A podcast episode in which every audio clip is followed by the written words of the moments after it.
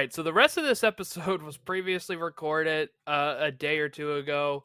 Then we haven't put it out yet, so we're like, hey, there's some transfers. Let's talk about them. We'll discuss them here.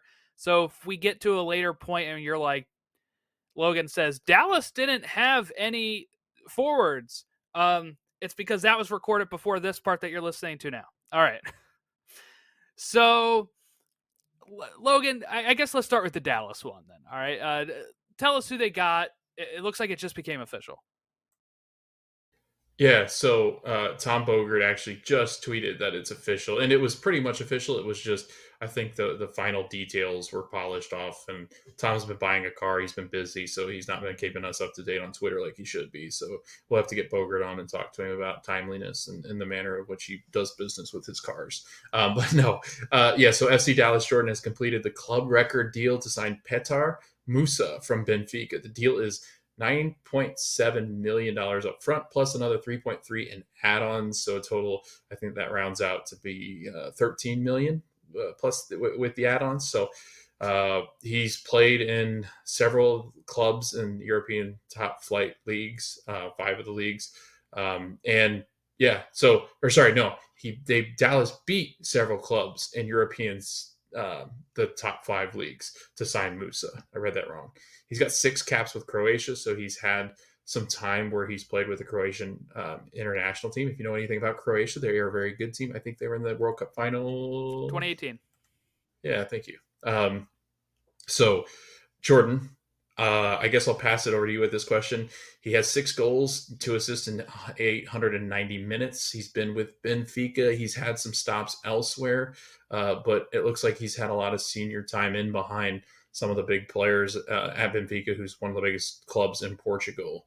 Are you excited about the signing? What does this do with Jesus Ferreira? Do we think he's staying? Like, wh- what's going to happen here? Because I, I feel like this is going to be a lot of firepower all at once. Okay, so I think Jesus Ferreira is staying because I if the only if they were ready to accept money through Moscow that they couldn't accept anyway, for $13 million, that tells me that that's probably the only offer that's come through. And maybe they weren't trying to ship him out. Maybe it was like they got the offer and they saw dollar signs and were like, all right, we, we got to capitalize on this. So I think it would take a big deal for them to ship Ferreira out. But I think this is a good deal. I think it's a good deal. Benfica is a good team. So to be getting that many goals in that many minutes, I think is a good start here. Um, it sh- hopefully should translate when he comes over here. I don't know. I'm, I'm excited about it. I think this is a type of big move that Dallas needs to be able to score more goals. Right? They were one of the lower end of scoring. Yeah, uh, their defense again. We talked about how good it, it, has been. It's been pretty stellar. So to add in, especially on the end of the ball that you had uh, like you got Paul Arriola, you got Ferreira, you got these guys that are going to be able to create chances for him. So I'm really excited about that. Later, His biggest success. Sorry, later in the episode, I think I say they need like seven to ten more goals. This can give it to him. yeah, this should give it to him. I think uh, first year, I think it'll be interesting because those are always the growing pain. But it seems like people have done really well their first year. It's that second year where they've kind of gone back to the, the mean. But uh, Jordan, just before we move on to the next one, so that we can stay underneath the time that we need to, he played for Boa Vista, Boa Vista um, which is also another top flight team. Uh, in the Portugal Premier League, um, which is what it's Premier Liga, I think is what it's called. Um, he had 11 goals and three assists. So this, this guy can score at a high level. Like that's a top team um, in a top league over in a, a, team that's played Champions League games. So he's got the experience. He's been around players that have played some of the best world football ever. Um, so I'm really excited about this. I think Dallas, this is the signing because I know in this episode, Logan probably talks a lot about how their attack was just not very fruitful. This is the type of signing that Dallas needed to make. So I'm really excited. I think this this checks off the box that I think they were missing the most, Jordan. I think this is a this is an excellent signing and could propel Dallas into the into that top you know, four to three spots in the Western Conference. So really excited about it. All right, who was the other signing that we have to talk about? Yeah, so the next one is Vancouver. The Vancouver Whitecaps have signed Norwegian center back Bjorn Inge Utvik, uh, who is signed through the 2025 MLS season with an option for 2026. A former Norway Youth International, the 27 year old has spent his entirety of his career in his native country, most recently at the top flight side of Sarpsborg 08, um, where he posted eight goals, six assists in 136 all competition appearances from 2018 to 2023. And he's been a starter there, Jordan. I watched highlights of him and I also watched highlights of our, our friend from um, from Benfica. This player, uh, Bjorn uh, Utvik, he he likes to slide around a lot. like all of his highlights are him slide tackles. Like it's nice. tons of slide tackles in the box. It's physical. It's uh, it is. It, it's a lot of fun to watch. Like he's a very entertaining center back. He does a lot of uh, a lot of passes out of the back. Some of those diagonal passes that are just uh, kind of like a, I think they're more like Miles Robinson, a Kellyn Acosta like, where they just kind of float and end up at the feet of some of the wingers and attacking players. I think he's going to be excellent for the build up play for Vancouver. Vancouver likes to kind of get into that technical, pass it around, get guys open, go up and down, get inside the box, put as many people in the box. He scores quite a bit for a defender. Um, he's great in the air. Uh, it, some of his goals where he heads them in are just with authority. So, I'm really excited. I'm kind of nervous in in his aspect because the Norwegian league isn't technically one of those leagues you really hear a lot about. You hear about a specific Norwegian, um, but he does not have any tendencies that Erling Haaland has uh, over at Manchester City. So um, I, I, think I think it's a an interesting signing. I think it's a decent signing. I think going outside of the comfort zone where Vancouver is like, you know what, let's take a shot on one of these guys. I think this is this is exceptional for them. 27 year old, he's got experience, seems to to have a, a, a, very intentional way in which he plays center back, and he's gonna he's gonna feature with Ranko uh, I think it's Veselinovic is how you say that. Um, Tristan Blackmon, who just signed a deal, um, Laborda. So I'm really excited. Uh, I think Vancouver made an excellent signing, and I know I was pretty high on Vancouver, so I think this is this is adding to that. All right. Well, I think that's I think that's all we need to cover. Don't expect this every time, people. All right, uh, this because, just because the episode isn't out yet. All right, and we already uh, we have to record our interview actually as well, a little behind the scenes.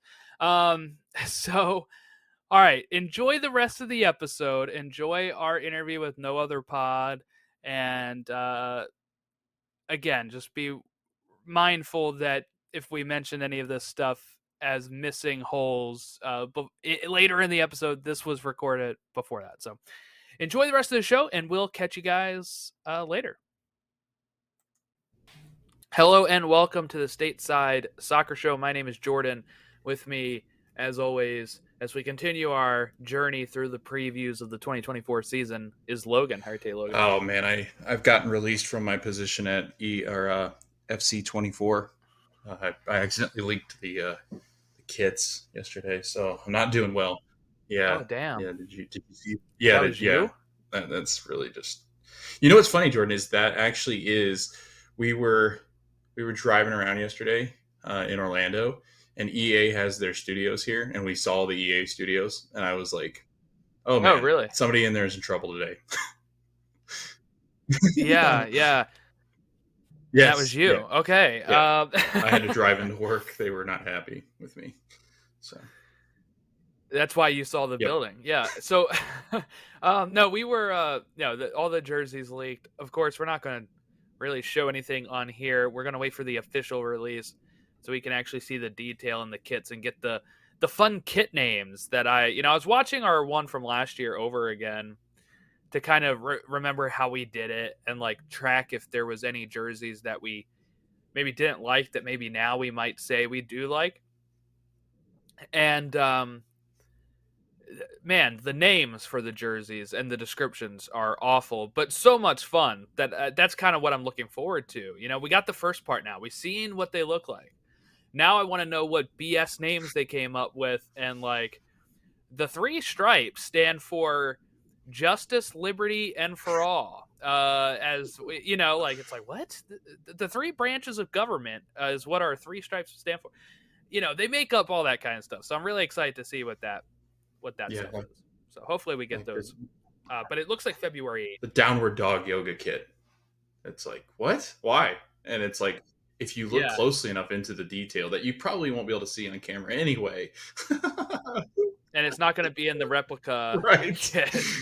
It's the dumbest thing I've ever like. I even the authentic kits. I'm like, uh, I don't even know why people. I mean, I, I am not bashing people that do it. I'm just saying I personally would not buy the authentic kit because it doesn't fit. Best watch right, your it mouth. doesn't fit me. Like I'm, I'm fat. Like come on, it doesn't fit me.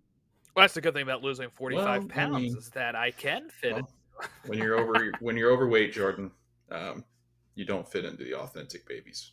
So maybe that's what it is. And that's the bad thing too. Is then when I do gain yeah. the weight back, I, it's hard right. to wear them again. But hopefully, I'm not getting right. We won't tell you to shop on DHgate. We won't. We won't. Uh, no, and you know what I was thinking of? We might be able to do it easier with like if I insert all of the photos into a tier list on Tier oh, Maker, yeah? and then we have the tiers as like named because you can change the names of the tiers. we could change our like yeah to, to the names of like don't buy Ross yeah. and like buy now, burn it. Those were the four categories we had. So, uh, but nobody else listening needs to know our plans, I guess. So uh, we can move on from that.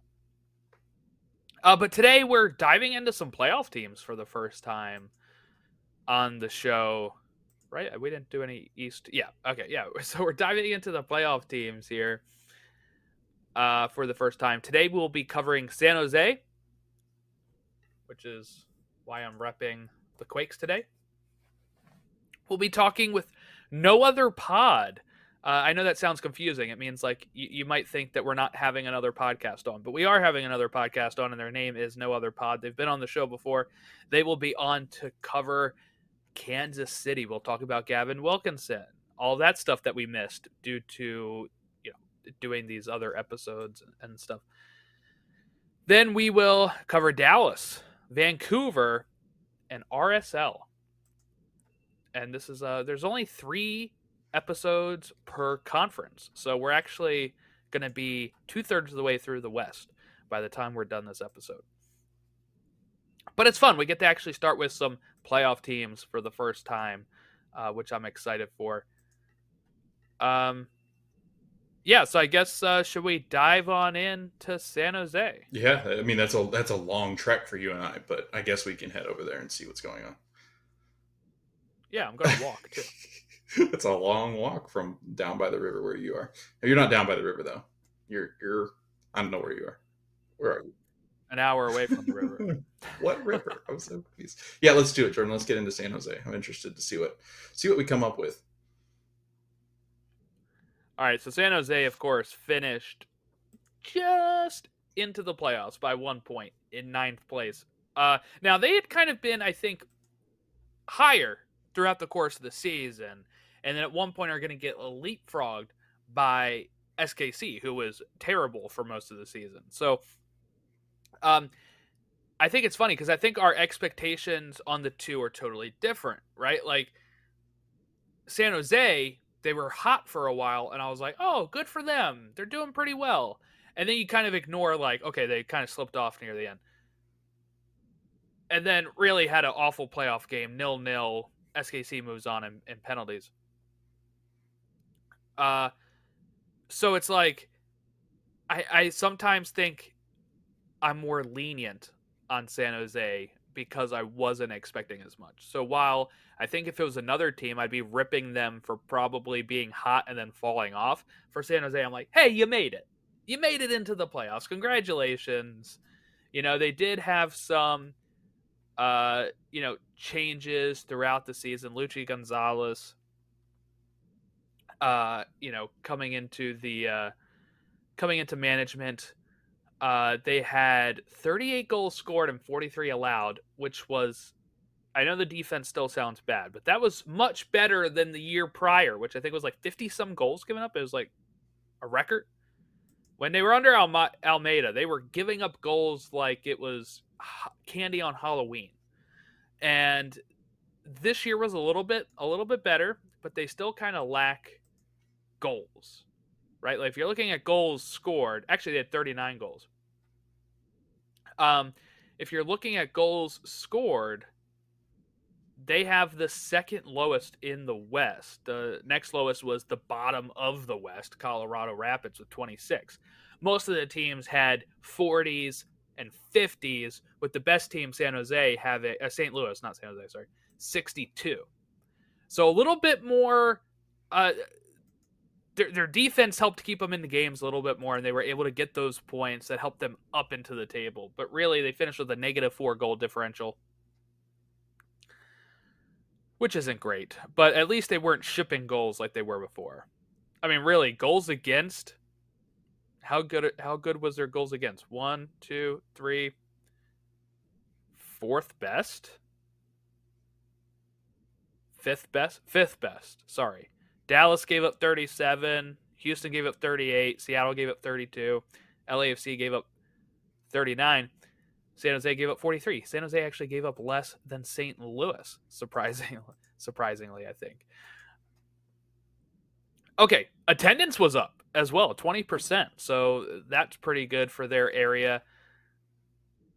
But uh, I, I think we would all kind of say we were disappointed a bit still with Cade Cowell, right? He didn't really have the season we thought he was going to have.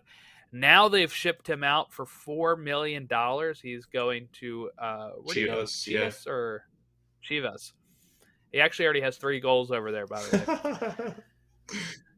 uh, talk about quality of right. Liga MX. All right, so. Uh, that's a joke, everyone. That's a joke. So, you know, dislike the video or whatever. We don't care. Okay. Uh, so they, they definitely had a season. What was your thoughts on San Jose's 2023 season? I call it a mixed bag. That's a really good. Uh, I, I like that. Uh, what is that description? I guess uh, of what their season was. And Jordan, you hit it right on the head. Um, they had so in the last ten games they had in the regular season, they had three losses, they had six draws, and they just had one win. So to start the season, they were fine. But if you have a better finish to the year, I mean, you pick up, you know, two more points off of some of those draws. It it changes their positioning mightily and it, and it, puts them into a better playoff situation. I think being in that wild card position, you don't really want to be in it because typically the bigger teams will knock you off if you're towards the bottom of the playoffs. So if you're in that six to seven range, you're in a much better spot to do some damage and upset some people. And I think it was just that. Here's what here's what I think about. Like sorry, here's what I think about the wild card. All right, the wild card, especially now that it's just one game and the next round is three. Right, so you definitely yeah. don't want to be in the wild card, but I feel like if you're in the wild card, you're either the team that is hot or you're facing the team that is hot and got into the playoffs. So it can really go either way for you. And in San Jose's case, it was they came up against an absolute buzzsaw that was SKC, who was hot mm-hmm. at that time. They held their own, didn't give up a goal, unfortunately go out due to penalties. But you know, San Jose probably would have felt like if they would they they probably would have fared a little better if they had gotten to a best of three. Maybe something happens, right? Maybe you steal a win sometime and you push it to a, a three game series, and which not much were, and uh, you know that. So yeah, I think if you're looking at the wild card, it can go either way. You're either the hot team or you're facing the hot team. And you don't want to be the one facing the hot team. That's a really good point. And I think predicting the playoffs going forward, I think we, we look at that better where uh, San Jose kind of limped into the finish line and they fell down to the wild card spot, whereas SKC came through the bottom of the table into the wild card. So they're going in completely different directions and give it a couple more weeks. And, and I think San Jose missed the playoffs. So, yeah, I, I, think what you said, a mixed bag, right? You got Cade Cowell, who we've talked about for for years, Jordan. That this it was this young generational talent that was coming through. He was going to break onto the U.S. men's national team scene.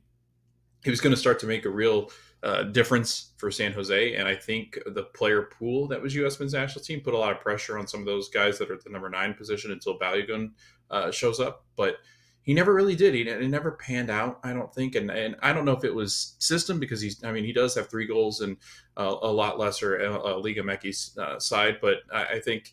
Um, ultimately, you know, I, I, think it's a great change of scenery. I think sometimes those younger players, that's what is needed.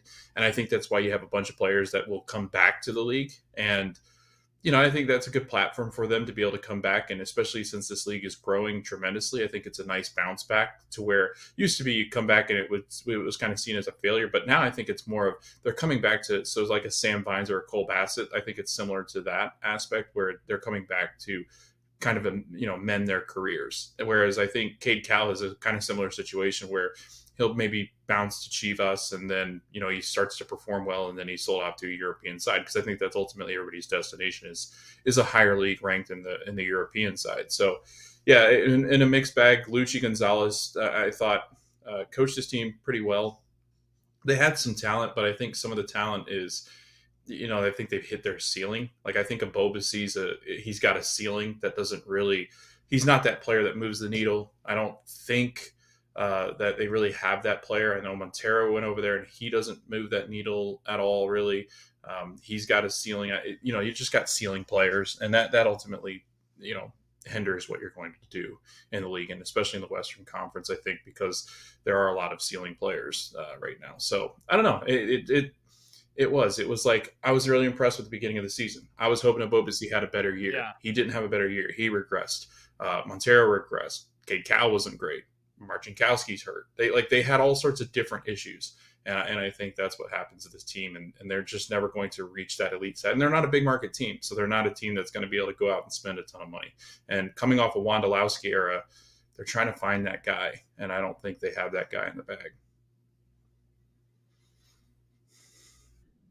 Yeah, this is what's tough too about doing this like so early. Is of course like I think the transfer window is open till April for MLS, so like we're gonna be you know teams are going to be adjusting throughout this season, so we can only go off of what's been done so far, you know. And um, they bring in William Yarborough, the former uh, Rapids goalkeeper, who's going to be the backup to Daniel. Um, Preston Judd traded from the Galaxy. Galaxy got 250 in GAM. That's 250k, not just 250 dollars in GAM. That would be kind of wild. yeah. Um, Here we go. We'll give you 250 GAM. Alfredo Morales, uh, the former U.S. international, is coming uh, over to San Jose. Uh, this is the second year of Luchi Gonzalez, who hopefully is going to be able to uh, push forward here. Um, apparently, he's very impressed with Judd and is, uh, you know, uh, but it, um, Ebobisse is probably still the the number nine up there. Uh, yeah, I don't know. Uh, so if we're grading them last year, you know, I said a mixed bag. I feel like a mixed bag would be a C plus, and that's what I'm going to give them. Yeah, I was going to give them a C. Their young talent just didn't do anything, and that's kind of what they were banking on. And now they're kind of in a oh crap mode where they go, what do we do now? And so we'll see. Uh, all right, so I don't know. Uh, you want to talk about what's a successful season for them this year, then? Because we kind of alluded to it with them needing to get more production out of some of these players and, and stuff. But what, for you, is a successful season for the San Jose Earthquakes in 2024? Uh, they'd like to see the progression of Niko Tsakiris, uh, who was their defender that was real promising. And I think for years to come will be re- real promising. Um, Roger Espinoza real solid year last year. Um, one of the best wingers uh, in the league right now. Uh, Ebobisse, they'd hope to see some progression from. So I, I'd say like they, are looking for some progression from some of these players, or at least some some bounce backs, uh, because they they have a lot of good talent on the roster that they kind of can fill in and around. Daniel's a great goalkeeper. He's going to keep off Marcinkowski. He's going to keep off Yarborough. You forget uh, David Ochoa, I think it is that's there. Um, and I it, it just they've got goalkeeper galore, so I think their goalkeepers are fine. They're not going to run into an issue there. Even if they sell Daniel, they've got good, I think, backups in behind him. Um, so yeah, I'm, I'm, looking for a year of uh, improvement from San Jose, or at least finishing right the finishing of the season. So I'm looking for them to jump out of that wild card range. I'm hoping that they finish, you know, five to seven. I think would be a successful season for this team because I think the teams ahead of them just have a lot more talent. They got a lot more. They, you know, they're deeper pockets above them, uh, and I do think that some of those teams come crashing down from there, uh, from above them. So, yeah, I think five to seven is a realistic step. I think that's where they would have liked to step last year, but it just didn't happen that way. So that's what I think a successful season will be. I would agree with that. I think it's got to be out of the mm-hmm. wild card, but still yeah. in the playoffs. Know, when I say out of the wild card, I don't mean you're out of the playoffs. Uh, you need to make that step, like you said, and that's those same positions you were just talking about. Spots five through seven are they're not a top four team, though they were kind of hanging around in that top four spot for a little bit in the season. Uh, it just shows how much they finished by that they were lower, and it was kind of a weaker West last year anyway. So, yeah, I would say five through seven is is where you got to be. And if we're looking at who five through seven was last year, it's Vancouver, RSL, and Dallas. You know, you're thinking, okay, maybe I can take a spot from one of them.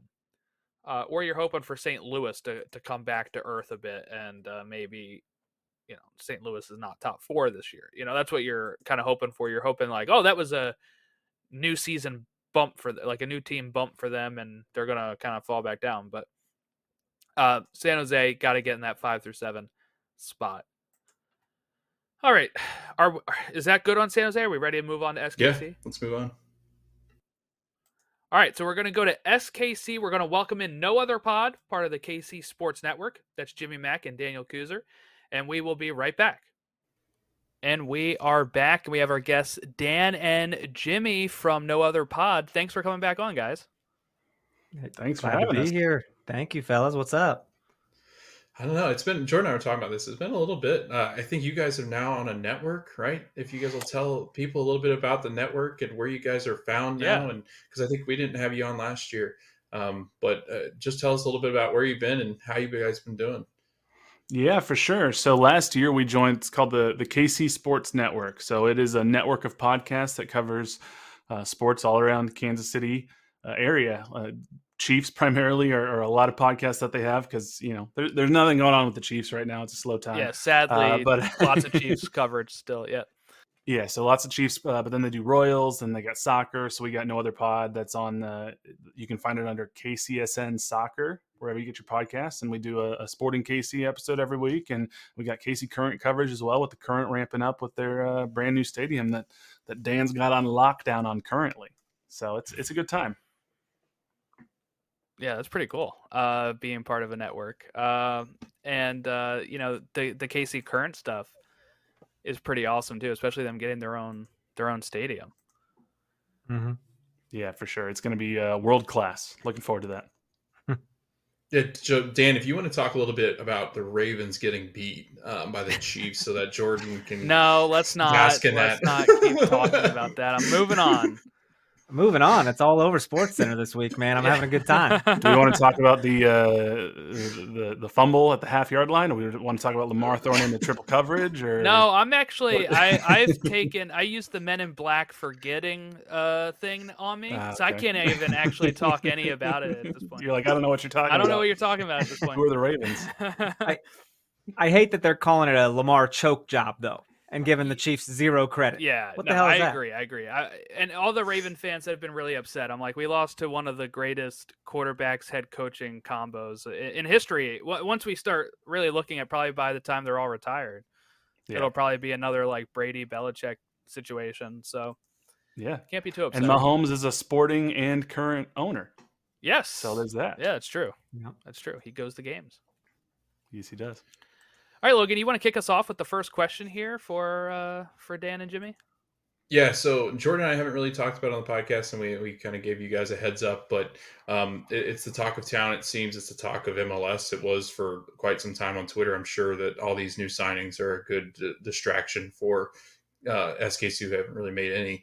Um, but if you guys will just kind of reflect on the Gavin Wilkinson case, I mean, it's it seems like uh, we're constantly doing this in this league. I, I don't know why it's a, a, trend, but Jordan and I feel like we jump on this and talk about uh, Merritt Paulson, or we talk about different uh, things going on in different sports and different leagues and women's sports. The NWSL just, had a ton yes. of issues in the past two years.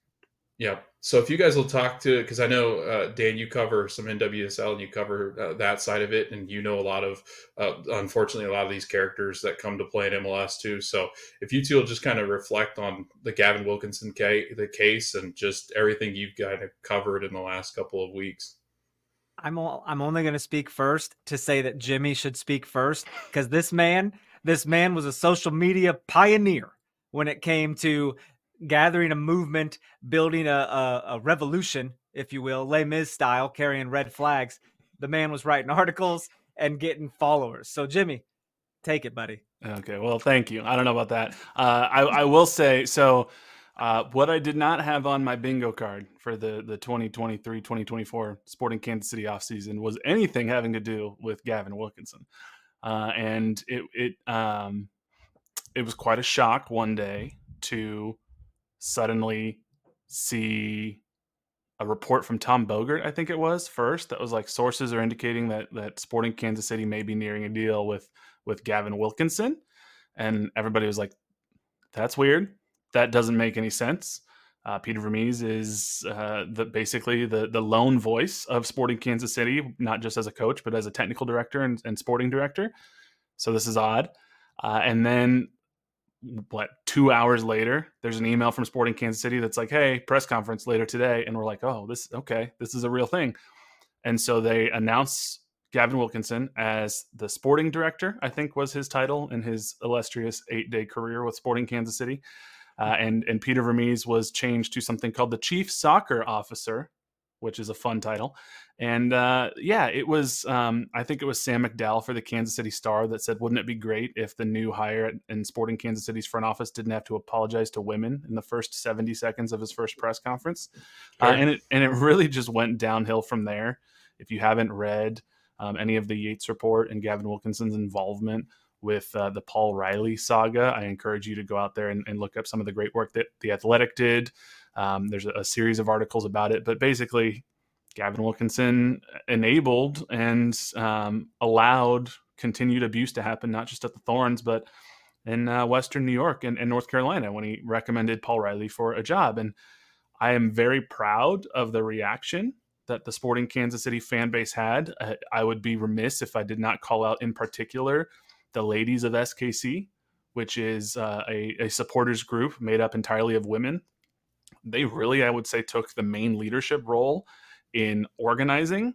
Um, there were some soft, I will say, statements from the Cauldron and the South Stand that many fans were not happy with and thought that maybe they were working a little bit too closely with the club PR on this.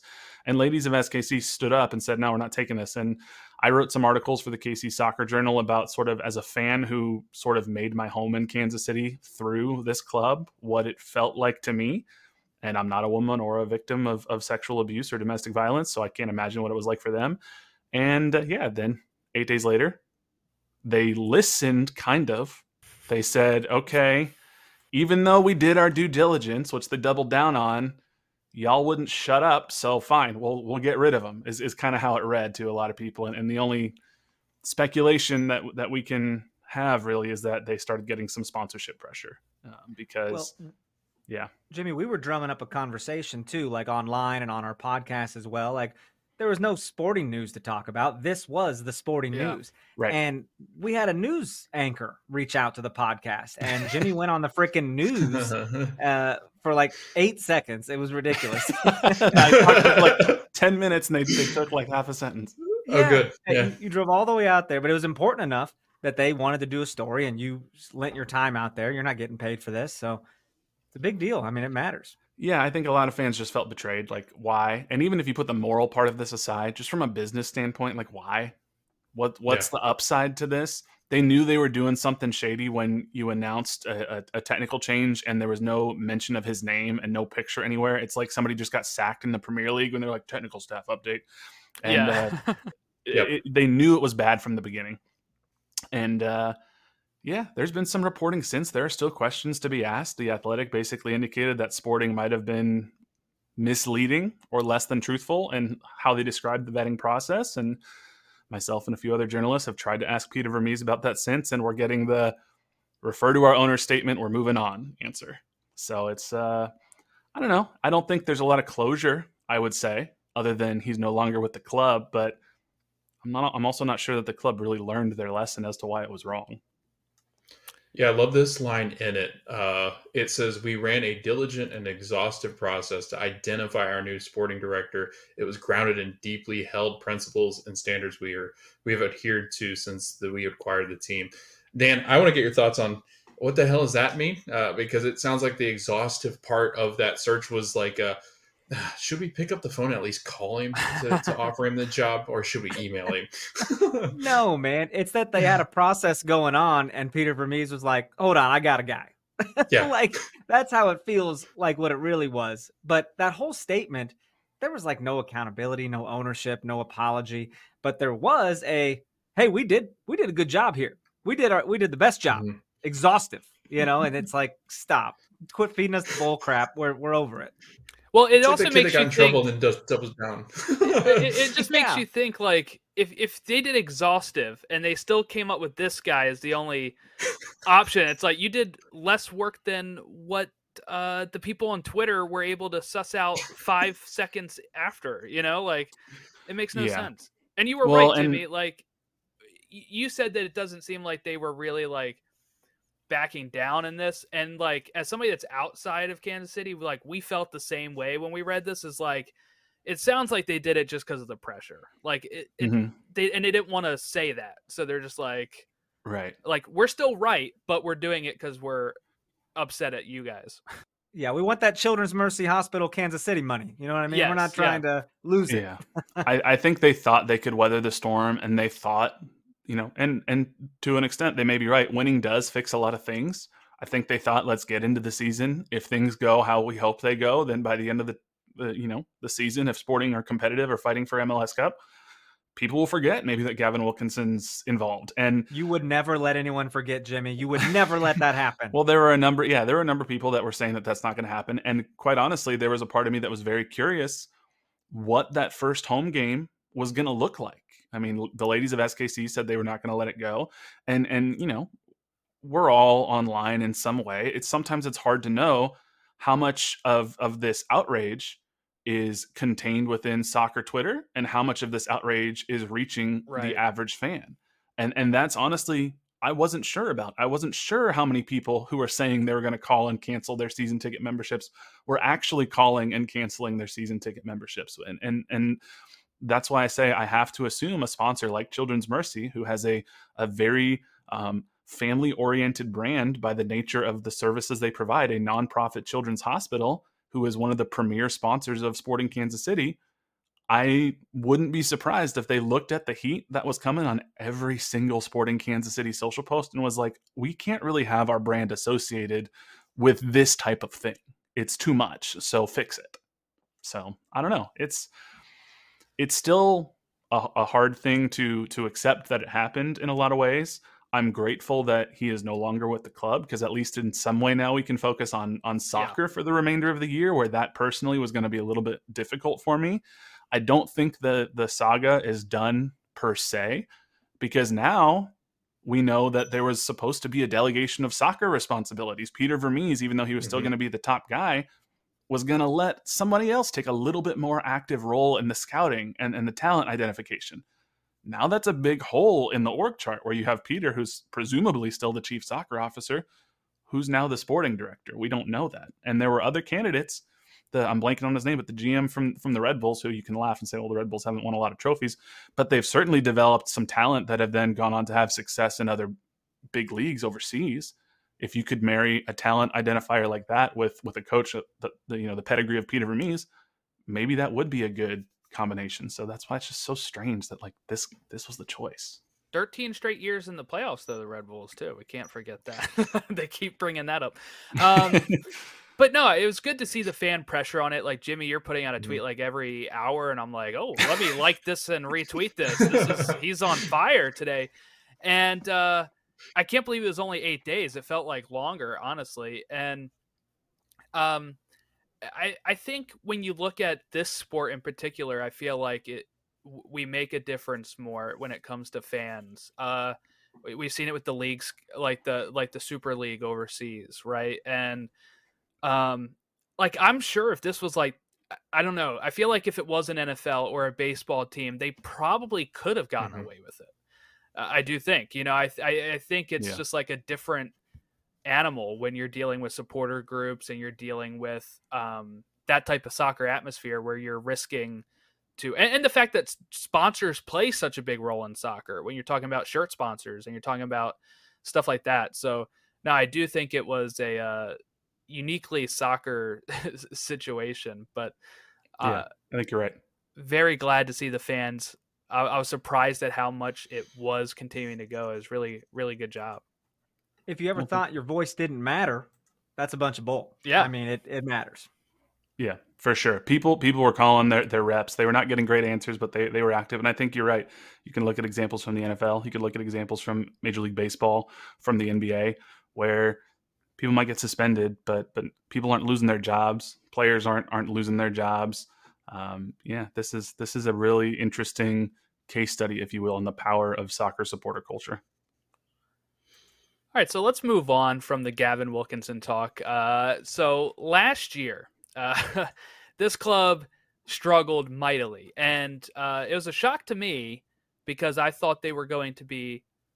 Uh, I, I, felt like I thought they were going to be good. I forget where I put them in the West, but I think Logan was a little more down on them. And then it was, you know, a really rough start, really rough start for them. but then they get, they turn it around. They get all the way above San Jose, who had had a great start to the season and then they beat them in the wild card. They knock off the top team of the West. They end up losing to Houston, but it's uh, all in all a, a, much better season than it looked to have been when you're looking at like April or, or you know March. Mm-hmm. Kind of take us through that, I guess, just reflecting on 2023 and maybe people thinking, oh, it's time for Vermes to go, maybe, and then uh, turning it around and knocking off the one seed handily. It, it, was wild. It was wild at the start. I mean, we were talking, we are hearing all that fire Vermes controversy, and we're like, hold on, like let's not get crazy just yet. And then another loss happens, and then another t- draw happens. 10 games winless. And I was like, you know, you never know who your team is until May. You wait till the end of May, see how their flow is. Well, we were garbage. And we could confidently say, we could confidently say we're not we're not going to go anywhere this year. It just wasn't doing well and then fire sparked and then it was like hold on don't it's not over you know what i mean and it just uh, kept building from there and by the time we got in the playoffs it was house money i was just like i don't even care i'm just happy to be invited to the party yeah we joked at one point i forget when it was july august like there was still plenty of time in the season left and and we had gone on a little run and we were still i don't know especially in points per game you know far away from a playoff spot even though yeah. You know, just about everybody in MLS makes playoffs. Yeah. and and we started joking. We were like, what if we get into the playoffs? And what if we're that last spot? And what if we took out St. Louis City in the playoffs? Like, wouldn't wouldn't that almost make it all worth it? And we're like, ah, it's not gonna happen. Like it's just too it's too far. And and to think that, you know, I can pinpoint back, it's it's that Seattle game on the road. We had lost our first 10 games. Mm-hmm. We had as many red cards as we had goals. And then we're going on the road to to Seattle, the Sounders, who are, you know, everybody knows one of the premier clubs in the league. There's simply no way this trash sporting Kansas City team is going to go on the road to Seattle and get a win. And then we gritted out a win, and we are like, what? Just, I think I even went on a Sounders podcast before then, and I was like begging for mercy ahead of time. I was like, please don't embarrass us too much. And then we were like, hold on, what now? And there were some some low points. You know, every time we played St. Louis in the regular season in St. Louis, it sucked it absolutely sucked. And then you fast forward to the end of the playoffs, and we played St. Louis five times last year, and it was split. Sporting KC three, St. Louis two. We able to uh, to smack them at their home stadium in the playoffs when it counted. Finish the job in Kansas City. And if you're the league, you couldn't have asked for a better start to the newest rivalry in, in MLS because yeah. now there's already some organic bad blood that's just been built by the fact that, you know, more than 10% of the games that Sporting played in MLS were against St. Louis City last year. It's crazy, man. It, getting knocked out of the playoffs by Houston, it, I didn't feel anything. Yeah, yeah. I was yeah. just like, it's fine. Good game, everyone. We'll go home now. yeah, well, you know, they were I, handing out snacks and stuff. Yeah, that was good. Yeah. yeah, we we were constantly on here talking about like I, I don't know. I just had belief in the club that I was like eh, you know, we had questions like, how long of a leash does Vermes have? But I was like, you have to stay the course, I think, here. And you know, I kept pointing to Seattle 2016, how they were like god awful, and then they, you know, bring in Schmetzer, right? Uh, then they bring in um, Nico Lodeiro. And then they just go on the run and win MLS Cup, and you're like, with the you're never truly out, right? Like we were kept we kept yeah. looking at Miami like, hey, when are when are they turning on? And they they made a little bit of a run at times, but uh, you're never truly out of it until you're mathematically eliminated, really, in this league. Yeah, and you know, Peter Vermes might have been fired had they not just agreed to an extension with him immediately before the season. They right, kind of handcuffed right. themselves by like, okay, yeah, we're going to extend the guy, and then the worst possible thing happens: we go on a ten game losing streak, and yeah, people are openly calling for his job, and you know, he, he clapped back. Remember, he got the mic at one of their mm-hmm. little uh, after game celebrations and was like, "I don't think that's okay for you to call for my job." Oh yeah, yeah I remember and, that. I mean, he takes notes. He he has receipts at the end of the oh, season yeah. when he was like, "I know a lot of you stuck with us," and he was like, "Well, ninety five percent of you. There there's some of you that gave up." And and so like he, he knows it he hears it dude's got um, a burner account on twitter for sure. And i think it was a fantastic turnaround coaching job where he figured some things out and he got some key players back from injury. I don't think it absolves him from you know all criticism. Yeah i think yeah. there were there are certainly some things you know if you're going to talk about well the starters are injured and there's not a lot of depth well there's there's one man who's responsible for building the roster and it's peter vermes so you know there, there's some some questions to be asked there. There's some questions to be asked about the Sporting KC Academy pipeline. You know, there was a little bit of a run with, you know, Busio and, and Daniel Salloi, and then it looked like somebody like Felipe Hernandez or whatnot may come on. I think we maybe found lightning in a bottle with Jake Davis last year, who was a midfielder forced into right back due to injuries. But Sporting KC's Academy has not been the pipeline that Vermes talked about it at, at right, one point. Right. So, you know, that it'll be really interesting to see you know, this, if if things don't go well again this year, we're going to be right back to people openly calling for his job. So they bid adieu to Graham Zusi um, and Roger Espinoza. Uh, can you guys just kind of reflect on the time that they had in Sporting Kansas City? They were such a staple there. Um, what's the what's the feeling around Sporting Kansas City? I know they didn't they weren't as integral as they've got later into their careers, but um, just kind of talk to the the people they are, and if you had any interactions with them or fans that I mean, those two guys are were, were absolutely monsters for this team. So if you just kind of reflect on them. Oh, legends, right? I mean, just uh, they will go on the sporting wall of legends at some point. I'm sure there'll be some sort of ceremony. Yeah. Uh, Roger was always that guy that you knew was going to come in and make a difference somewhere, whether it was uh, being physical or getting a red card. yeah. But Zeus, people wanted to move on from Zeus year after year after year. And I would just say, shut the hell up. Like the man, he earns a spot back every time. He'll get injured, work his way back to being healthy, and be right back in the lineup making plays. So it's yeah. just, I don't know. And two two of the nicest guys. We had him on the show. Yeah. Uh, just excellent gentlemen. Yeah, we uh you know, we I think they both joined us like from from their apartments and and you oh, know, oh, wow. Zeus, yeah. Zeus has, is a is a lovely interior designer with plants and everything and you know his apartment looked lovely and um they yeah, we houses. Had, what are you talking about? We houses Kansas apart, City. Yeah, could be. Um, Roger Espinoza was on. Roger technically was on twice because you were interviewing Lo LaBonta, his wife, who plays for the Current, and then That's we right. find out that Roger's just sitting off camera, and they start like communicating with each other while she's on the podcast. But you know, Roger in particular, especially for the the players who come from Spanish speaking countries, they always roomed with Roger Espinoza throughout the entire mm. preseason, mm and he sort of took them under his wing and it, and and helped them understand what Sporting Kansas City's culture is and what it means to be a sporting player. That's something that's going to be very hard to replicate because you don't really have a legend in the way that Roger was, especially who had that you know um, FA Cup victory under yes, his belt. with Wigan. Just, yeah, yeah, yeah, it instantly brings some credibility. And then with with Zeus, just the way he reinvented himself as you know he he came in as a midfielder, then then sort of became a star as a winger, and and went with Besler to play with the U.S. men's national team in the 2014 World Cup. And he and Besler had interest from Europe and decided, no, we're going to re up and stay with Sporting Kansas City as designated players, and then to switch to right back after Johnny Russell came in and was the clear number one at, at right wing and it's just there's so much history there.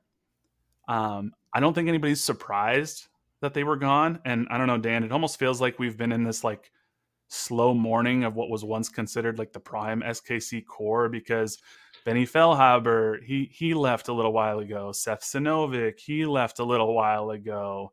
Um, you know, Roger Espinoza, his playing time started dwindling and, and, and same left, with right Besler left. Yeah. So it was kind of like every year another piece of that like 2013, 2014 core that was so synonymous with the club kind of left.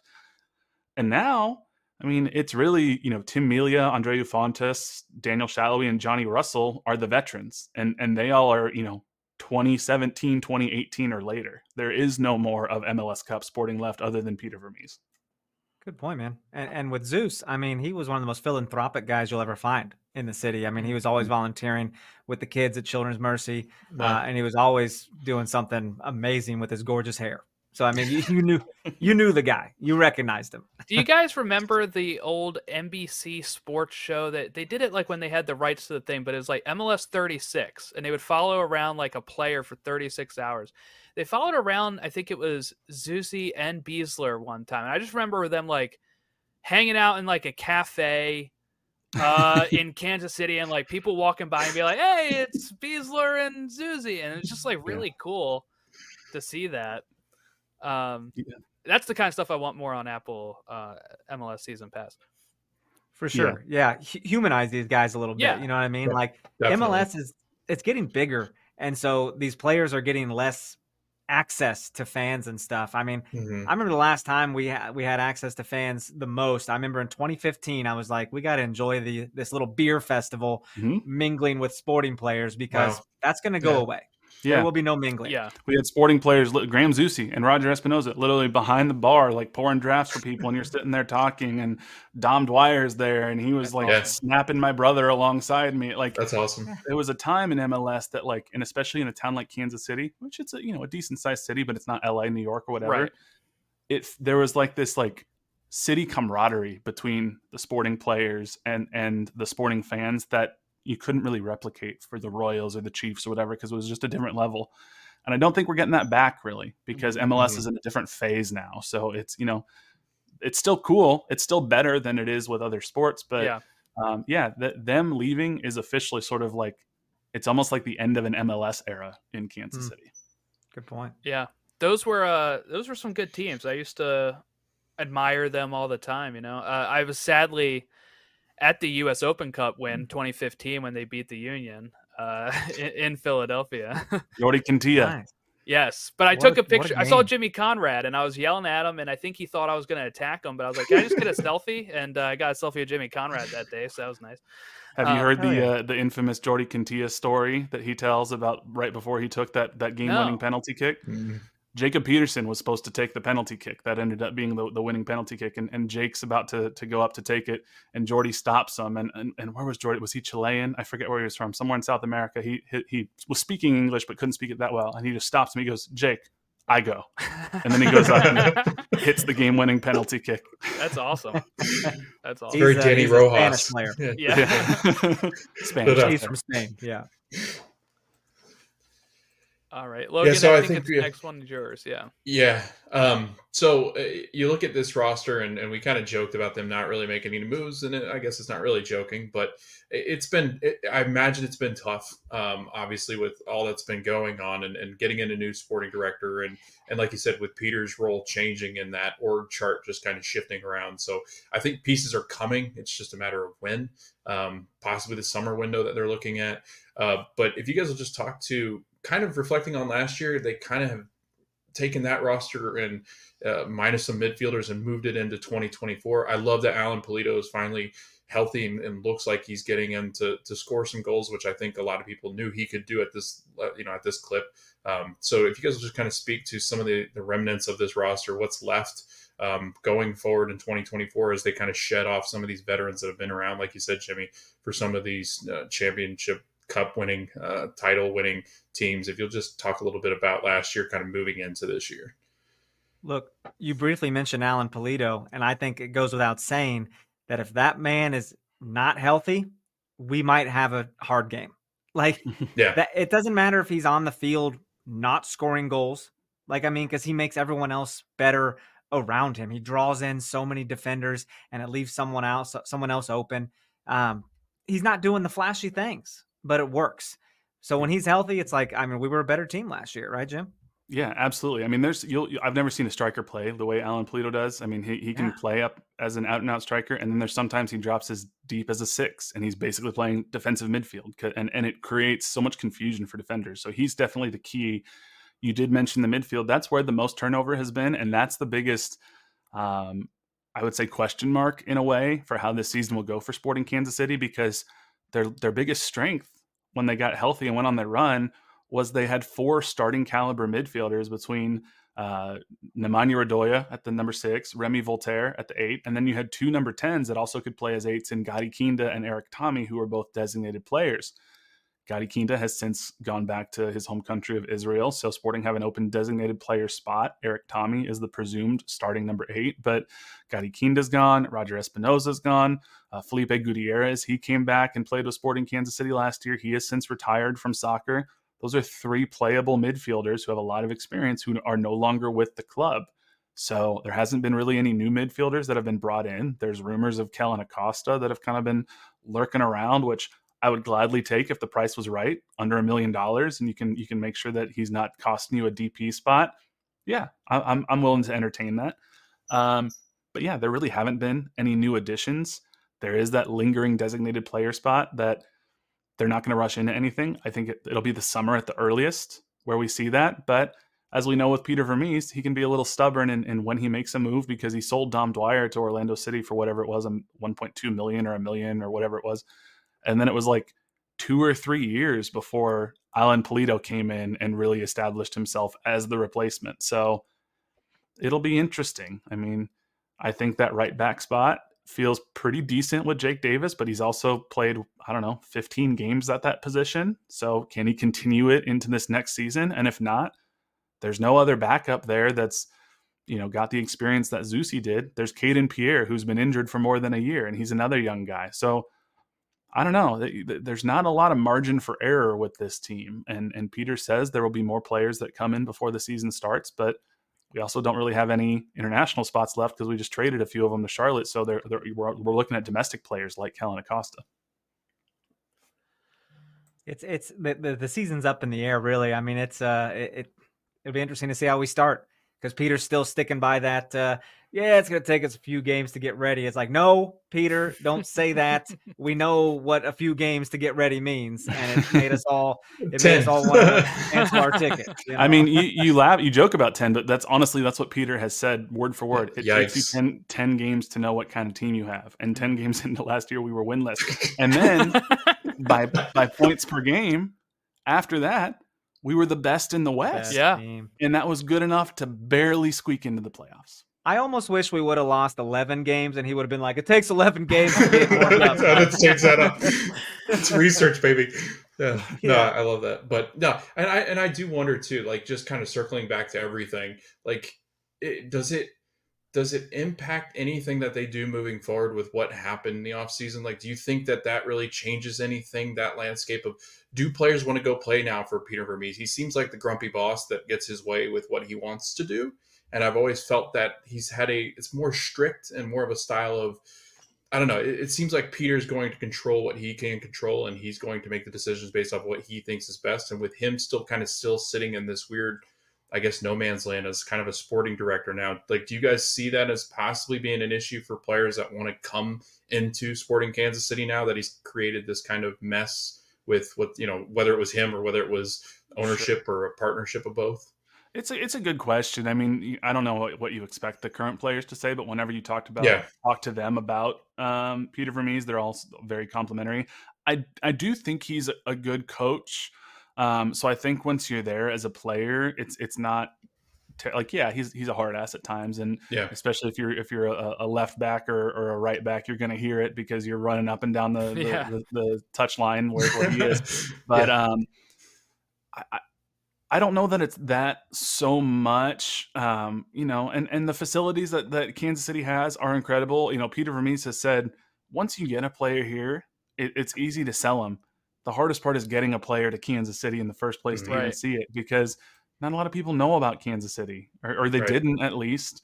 Um, when you're competing with Miami and, and Lionel Messi and David Beckham, or you're competing with New York City or Chicago or Los Angeles, that, that's a hard sell. Um, quite honestly, having somebody of the stature of Patrick Mahomes has elevated the the the the Kansas City landscape in general. More people now know what Kansas City is than they did uh, pre Patrick Mahomes. You want to talk so, about that? He got a picture with Antoine Griezmann after his game out there, right? Yeah, there. I mean, there have been you know for two or three years now rumors of well Griezmann come to Kansas yeah. City because he's you know BFFs with Patrick apparently, and he loves saying um, he wants to play in MLS too. Griezmann says like every time like I want to go over there. So right, and I'd take a wing right now or an attacking midfielder. So hey, Antoine, you know, let's talk. But it's. I, I think the bigger question for for Vermes is this is a really important season. Can you transition into letting go of a little bit of power to allow you to focus more on your coaching abilities? Because I think we have a really good case study in another sport of what happens when you don't do that and you try to do everything yourself. And arguably the greatest coach of all time in NFL history just got mm-hmm. fired from his job because he couldn't let go of the roster construction part that he was not good at in Bill Belichick. Yeah. And now is jobless as of this recording, even though he was yeah. a great actual coach. We think Tom Brady might say different. All right. So for our final question here, it's the one we always like to ask here. What's a successful season for Sporting Kansas City this year? Is it improving off of last year, like either not having a 10 game losing streak or winless streak, or is it a like get to the conference finals? Like what is the the line here? Man, I think you want to miss that uh, that play-in game, right? You don't want to yeah. have to play San Jose to penalties on a Wednesday night and then turn around and play the best in the West on Saturday. You know, it's a uh, it's a rough time. So I mean, if you can miss that game, that's a success in my book. Yeah, I mean, I will say the way that that Sporting talks about competing for trophies, and and quite honestly, the way that this fan base has has come to expect being competitive, which even though it's a different MLS landscape and everything, I would argue that if you don't get back or if you don't get to the conference final game, there's going to be a, a, a, pretty decent portion of the fan base that that may not be happy because then how many times over the last you know it's it's 12 years now 11 years now since the last MLS Cup run there have been two or three four times that we've made it to that conference final and haven't been able to do it. So there's only so many times where you can say well, yeah, we made it to the playoffs and we got to the conference semifinals, and, and then soccer happened. Eventually, you got to get over that hump because because you're running out of uh, that that cachet and that trust with the fan base. So um, that that I would say as of now, that's a tall ask of this Sporting Kansas City team. If I were a betting man, I would not put money on this Sporting Kansas City team as currently constructed to make it to the conference finals. But if you take the temperature of the fan base, if they get into the playoffs and lose in the first or second round again, I don't think many will be happy. All right. Thank you. No, I agree with I probably agree with that. Um yeah, so if one of you guys want to just say where they can follow your show and follow you guys on socials, and then we'll get you out of here. Yeah, check us out, KC uh, Sports Network. You can see KCSN Soccer wherever you get your podcasts, or on YouTube. We got a YouTube channel. You can see Dan's gorgeous background on uh, KCSN Soccer every or the uh, hair. every week. Or the hair. The hair is great. Sometimes it's in a man bun. You never know. Um, so kcsn soccer on youtube or uh, where you get your podcast you can follow us no other pod on uh, twitter and instagram. And then i'm at jcmac03 if you want to see my wild takes. And dan's at uh at dan Kuzer, i believe right? Mm-hmm. yeah. All right. Thanks guys. Thank you all. Enjoyed thank it. Thank you all right, so let's go ahead and give our report card for 2023. Logan, this might sound crazy. I'm gonna go B minus. I'm gonna give them the minus for the bad streak, but I, I think being the best team in the West from May onward and knocking off the one seed gets you a B. I just really think it does. Um, they seemed very, very satisfied with how they got in the playoffs and bounced out. Now, of course, that's going to change going into this year, as they said. So you can't do that twice, right? You can't have like a 10 game winless streak yeah. and squeak in again and knock off the one seed again and be satisfied. You want to see some progression, but I got B minus for last year. Yeah, I think we talk about this a lot in sports, right? Where you you you get into a, a, big hole and you climb out of it, but you just don't have enough steam to keep it going. And I think that that translates more into like what this season means for them, 2024. 2023, like you said, Jordan, I think it was. I think it was a B. I'm going to give them a B because I think this team outside of that horrible start with the 10 matches, uh, this team's a pretty good team in the West. And like, I know they struggle defensively, uh, but uh, again, I, they just found ways to win. Like, they're a lot different than some of the teams we covered, Jordan, because when it came time to find ways to win, they do it. Whereas I think we talk a lot about some teams where it's like they score a lot, they don't fend very well, and they just don't know how to pull out wins. This team was the opposite. And I think that has a lot to do with their veteran presence, and I think it has a lot to do with Peter Vermes. All right, so successful season. Dan said playoffs, not the wild card. Mm-hmm. Jimmy said that the fans will probably want conference finals. I'm going to go ahead and say, yeah, you have to get not the wild card spot. I'm going to agree with Dan here. Playoffs, not wild card, because you want to see progression in the table. And then I feel like sometimes judging stuff by playoffs on like when they start, like getting to a conference final, yeah. getting to, is really just like anything can happen, right? Especially in MLS playoffs. Yeah. So I feel like a success would be like, all right, they finished eighth, maybe finish sixth, get above the wild card, you know, play play a different team. You know, mm-hmm. you're not playing the one seed then, and let's see how you shake out. So, uh, do you agree with that? Yeah, I think so. Uh, and and the one seat that's sitting there, Jordan, is not usually an expansion side. Yes, yeah, they got I mean? lucky like, with that. They did. Yeah, because and they had a hot start. Vermes, like they had the opposite. Vermes and SKC have so much more experience than than what St. Yeah. Louis had, and that was very yeah. key, I think, in in St. Louis absolutely losing to SKC in the in the playoffs. Yeah, I'm excited because we'll have the guys from ball watching on to, to do the next half or the next the other ha- other side of, of, it. Right, yeah, the we'll, other we'll side of this, the right? Side, for for St. Louis, but I think St. Louis kind of had the they kind of had a, a not, I wouldn't say collapse, but they they did not play as well um, as they started, obviously, because they just kept winning. Um, but yeah, no, I think Jordan exactly what you said. Like I, would say verbatim, word for word what you said um, because I, I, do. I think they they've got to get to that position, right? They've they've got to be able to a successful season for them. And Sporting Kansas City is one of those teams that you, they're not a team that likes to just sit down on the bottom of the table. Like they're just not. And Peter Vermes is not going to be happy with that. I think they're very calculated in the moves they make. I don't think a signing's coming unless it's going to be Kellyn Acosta. Does he really move the needle? I don't think so. But I think with the DP spot open in the summer, that seems to be when they really like to make a splash because they're very patient. I think that's where you're going to see a bigger splash, and maybe this SKC team really start to push towards like that that sweet spot where they need to be above, where they don't have to play that wild card game anymore. All right, moving on to Dallas. What? Sorry, getting to my notes here on Dallas.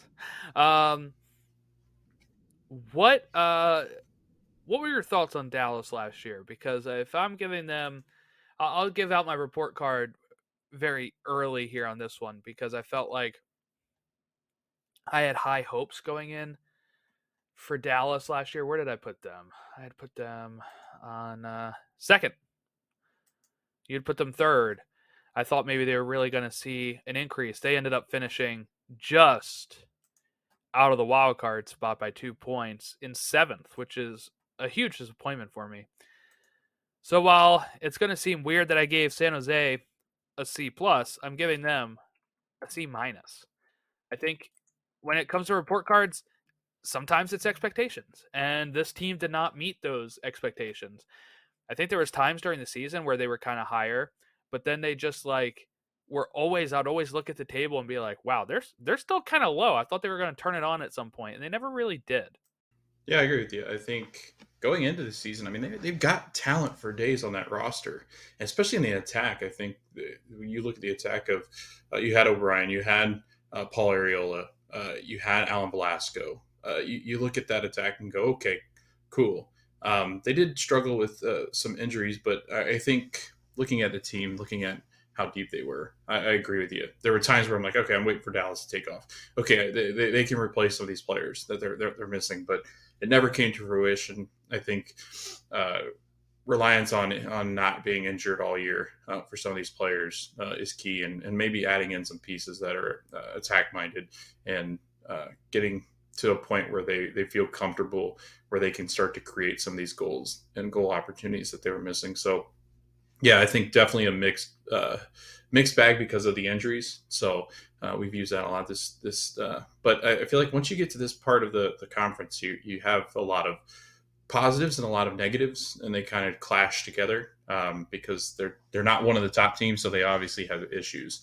And I and I think Dallas was just consistency in finding attacking players and consistency uh, in games where they where they needed to finish but didn't, uh, and having a consistent starting eleven. So, yeah, I'm going to go with I'm going to go uh, as far as a grade with them. I'm going to go probably like a C plus. I think you know they've they had some obstacles that that every team runs into that you know it's kind of a bummer uh, when you have these obstacles as a team with with injuries and personnel. So I'm going to say that that's where that's where they kind of land for me. All right, so they gave up 37 goals, which is the second least, right? And you're like, "Oh, that sounds sounds pretty good."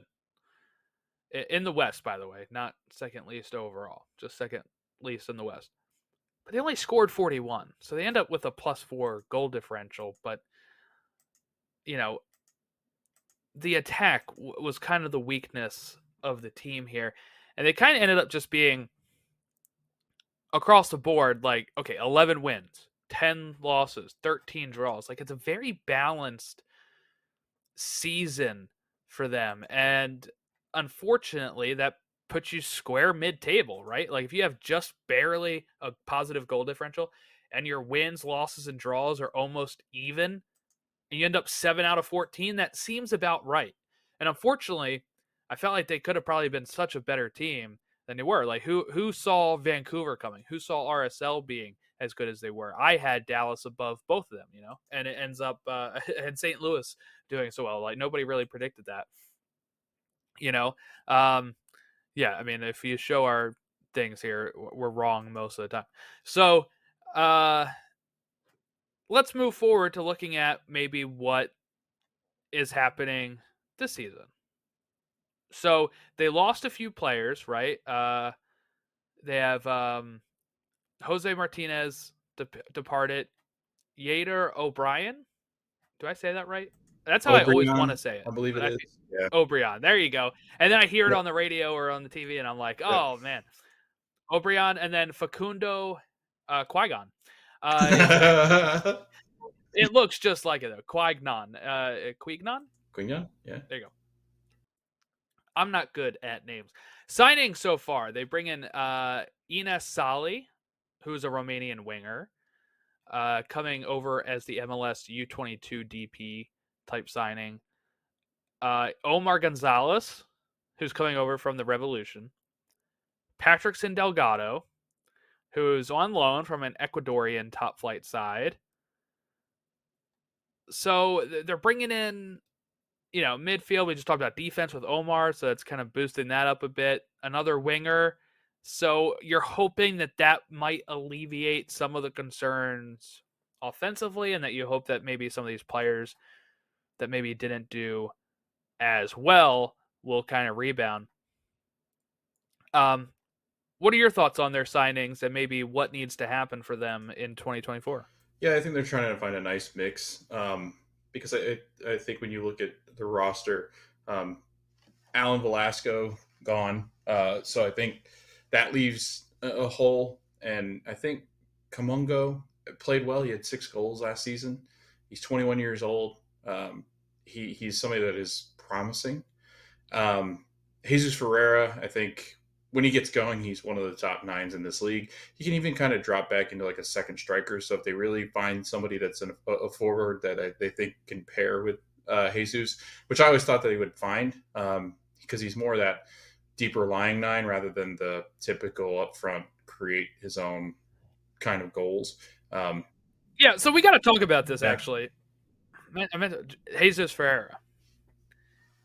Uh, this story kind of came in last week, I think it was around the day, time we were recording the Miami preview, that FC Dallas received a bid from Russian side Spartak Moscow of 13, 13, 13 and a half million dollars for Jesus Ferreira, who wanted to move to Dallas, uh, not Dallas, sorry, to to Russia, Moscow.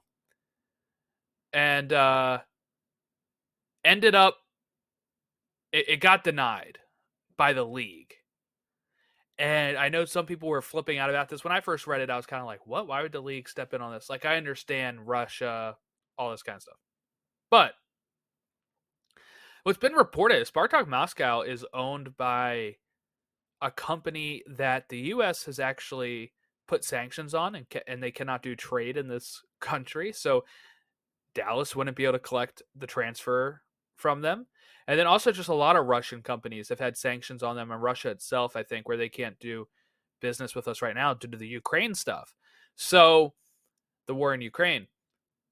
Uh so it's it's seen now like why they put a stop to it, but I know some people are flipping out about it. Uh, but the league does have final say, and I think this is probably. I, I don't know how this transfer gets that far without Dallas realizing that they probably wouldn't be able to collect anything with with who owns them and stuff. I just kind of figure out what they're were they just seeing dollar signs and thinking, all right, now it's time to move on, or or what? Yeah, I think they were playing FIFA and they're like, oh, maybe that team will take him because they took him in the game. So they called him up and didn't even think about you know the, the transfer. But also, like, it's strange to me that the that ownership was willing to to go into Russia and thinking that was best for Jesus and what's going on currently in world conflict. Like, and that Jesus, yeah, it's true. Yeah, he wanted to true. go. So, and especially because I think, gosh, there's a lot of other places that would take Jesus. So, I don't know. It, it was interesting to me, um, but he scored in the preseason game against Miami. Looked good. Uh, yeah, early too, yeah, wasn't was really early like four yeah. minutes in or something? So uh, no, he looks good, and I think that's that's he's so critical to to their season. And my concern too is that maybe they were looking to collect the money before they made that deal, but they didn't have any idea as to where they were moving on to next. So it really, again, we, yeah, who would they they would have lost yeah. goals. But here we are with Dallas once again, right? Um, and, maybe we talk a little bit about this and shed light on that. They're, they they always look very willing to move on from their players without much of a plan going forward. Like they always have young talent that they're like, all right, this is great. Let's move on from them. I don't know, like. Yeah, I mean, especially their right yes. backs, right? They're like, all right, get rid of you. Oh, Brian Reynolds steps up. All right, get rid yeah. of you. Four games after you started, it's like yes. what? Are they doing yeah. There? So, but no, like Jordan, they've got such a, a promising uh, attack. Like you look at that, and they're one of the best attacks on paper, I think. But none of them stay healthy. Arriola doesn't stay healthy. Pomykal's yeah. never healthy. Lletget, he's getting older. Like it, it, they don't. They're not going to be somebody that, that. So they're relying on some of the youth uh, that they have. And Paul Arriola sometimes has trouble yeah. with that. But and again, I, think that's that's where you run into the issue is they're going to rely on a lot of these players that inconsistency has been their thing. And Jesus Ferreira, same thing. He'll have flashes where he looks like golden boot. Then he has flashes where he just completely disappears. So it it it is. It's a lot of inconsistency. Their defense is always really good, um, and they've got a really young, promising talent uh, coming up. So in Tafari. So I, I don't I don't know. And he, you know, he's 25 when I say young. Um, that's not true, I guess. he's 25 is pretty old for soccer. Um, but uh, I mean, he's in his prime, I guess you could say. But they've got a great goalkeeper in Paes, or is it Paes or Pace? I can't remember remember how to say it. I think it's Paes. Um, so again, they, they've got a solid core and skeleton and around the team, but the inconsistencies of, of a lot of their players is, is a major concern. So if you're looking at a successful season for them next year, this year, 2024, what are you looking at? Because I'm looking at, like you said, the, the attack needs to be better, right? And I think if the attack's better and their defense is still solid, that should raise them up the table quite a bit. Um, I mean, other teams near them had 55 goals, 48 goals, 51 goals. So if you add another 10 goals and you keep only giving up 37 or less, you're looking at a, a that sounds like Houston, by the way, 51 and 38. Yeah. Uh, so that puts you in top four. So if I'm going, what a successful season is, just get the get into the top four. Do what I thought you were going to do last year. Um, this is a team that absolutely should be pushing for that. You know, you're reading some of these names on the depth chart, like you said, Pomykal, uh, Lletget, Arriola, Jesus Ferreira. Like Those are big names. Uh, Omar Gonzalez is coming over. Like they should be pushing for a top four spot in the West. I think they can get there, but it's going to take, you know, when you're looking at the top four, that would have to take either Houston or St. Louis falling out. Because I do think, not to spoil it, I think Seattle and LAFC, you can always bet on them being in the top four. So there's really only two spots open in that top four most of the time. So they have to leapfrog Vancouver, RSL, Houston, and or St. Louis to to get in there. And I think those are teams that they can absolutely do. They've done it in the past. It's just, you know, can they actually do it? But for me, it's top four. I know that sounds maybe harsh to Dallas fans. I don't know what Dallas fans expect, but I feel like this club is a club that used to be challenging for supporter shields and like making runs in playoffs when they were under um, uh, when they were under uh, why am I blanking on his name right now? Uh, Orlando's manager. Oscar Pareja. Oscar Pareja. Why am I blanking on that? Okay. Um, and I feel like for them, they've kind of fallen off a bit on that. And with the squad that they have, they should be maybe challenging for that type of stuff again. I, I would assume fans are along with the same thought as I am. They're they're an original club from 1996. They should be pushing.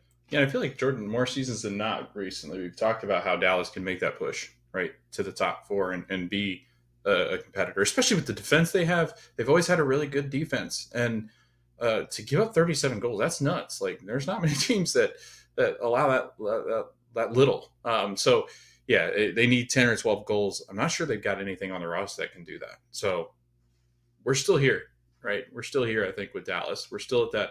There's still a a, a successful season for them, yeah, it would be a top four position, but I just don't, I just don't see it yet. Like I don't see.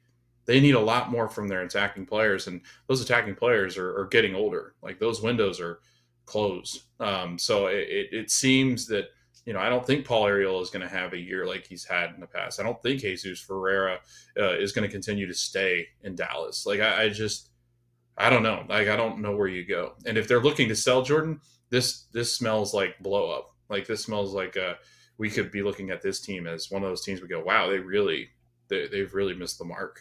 Um, I don't know if their defense allows that, but their attacking front is still wavering in the wind, and I, I, just don't see where they're going to get much better. So successful season, top four. We'll, we'll see once we get the predictions.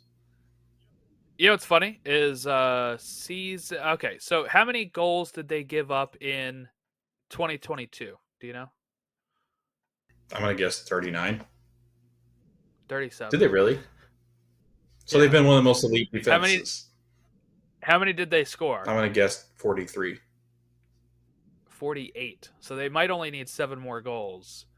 Uh, to, to, and they were top three in 2022. So uh, the defense is a top three defense. It's can they get the offense, and that's going to be the big question for them going forward. So you said top four as yeah. well or were you leaning more like okay? Yeah, or a successful season, yeah. But when we're talking about other things, yeah, yeah. that'll be later. Yeah, when we actually do right. the predictions. Okay, uh, Vancouver. Moving on to Vancouver, as we're uh, just got two clubs left to talk about here. Vancouver Whitecaps did uh, talk about a bounce back, right? Uh, they made the playoffs in the sixth spot. They were I think exciting, right? Like that they were an exciting team to watch. It was great to see. I always like when Vancouver's good. Um, I just love when you know I, I, the Cascadia region is is good, and uh, you know Portland just missed it by one pointer. We would have had all three in there, and I think that would have been like the first time because Vancouver like barely ever makes the playoffs. Um, don't quote me on that though, because I'm not actually sure on uh, on a time if they've all made it or not. But Vancouver doesn't make it a lot. They made the playoffs. They had 55 goals scored, gave up 48, um, which is still pretty good compared to some of these goals that people were giving up in the 50s on the bottom of the table. So that's why they're kind of sitting mid-table: 12 wins, 10 losses, 12 draws, seven goal differential, 1.41 points per match. So you know, sixth place, uh, much higher than I think we had them. I had Vancouver at 10, you had them at 11. Not that we're experts, but uh, just, you know, totally exceeded expectations. I feel like for me, I have to put them. So they lost to LAFC in the conference semifinals, of course, but I have to put them at like a uh a last year. What would I? I'd probably give them a B plus. I think that's a good season for them. I don't know if I can go as high as a A or A plus, but for them, I think it's a B plus. Yeah, the beginning of the beginning of the season and the end of the season were kind of underwhelming, but they had a nice stretch in between. I think it was like April, um, like beginning of May, uh, where they they started to turn it on a little bit. The, the beginning of their season, uh, I think they had two wins in nine games. So, um, and then got absolutely smashed in in the CONCACAF Champions League by LAFC uh, on a aggregate. I think it was six 0 It was nuts. Like it was like oh dear. Um, but yeah, they I they did. They they started out the season and then it was kind of like, okay, here goes Vancouver again doing the Vancouver thing they like to do. And then they had a real good stretch in the middle of the season that really seemed to turn it around.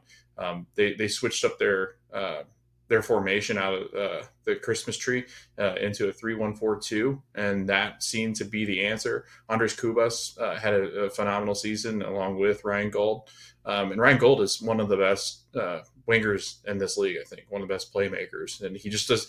You don't talk a lot about, and that's what you and I talk about. We we don't talk a whole ton about Vancouver, and we didn't really last year because right in the middle of the season is when they had their nice run and that's such a rough patch for mls because you've got leagues cup you've got the, the tougher months and some of these teams are that they're playing are playing in other competitions so they, they took advantage of that um, and i think that's where vancouver really sits a lot of times is they they're underwhelming overwhelming and then a little bit underwhelming like it, it always seems to be that that pattern of man, they've got a good stretch, and man, they score goals, but they can't defend. They've never really been able to defend, and, and that's been the that's been it. What we can talk about that, but like if they figure that out, they had the second most goals in the Western Conference. They have one of the best attacking players in the whole league in Brian White. Like, how do you how do you yeah. continue? And and that's the thing with a lot of these teams. Like with Dallas, same thing, right? We just talked about Dallas. Figure it out. You've got one aspect of the game to figure out, and then you're a contender.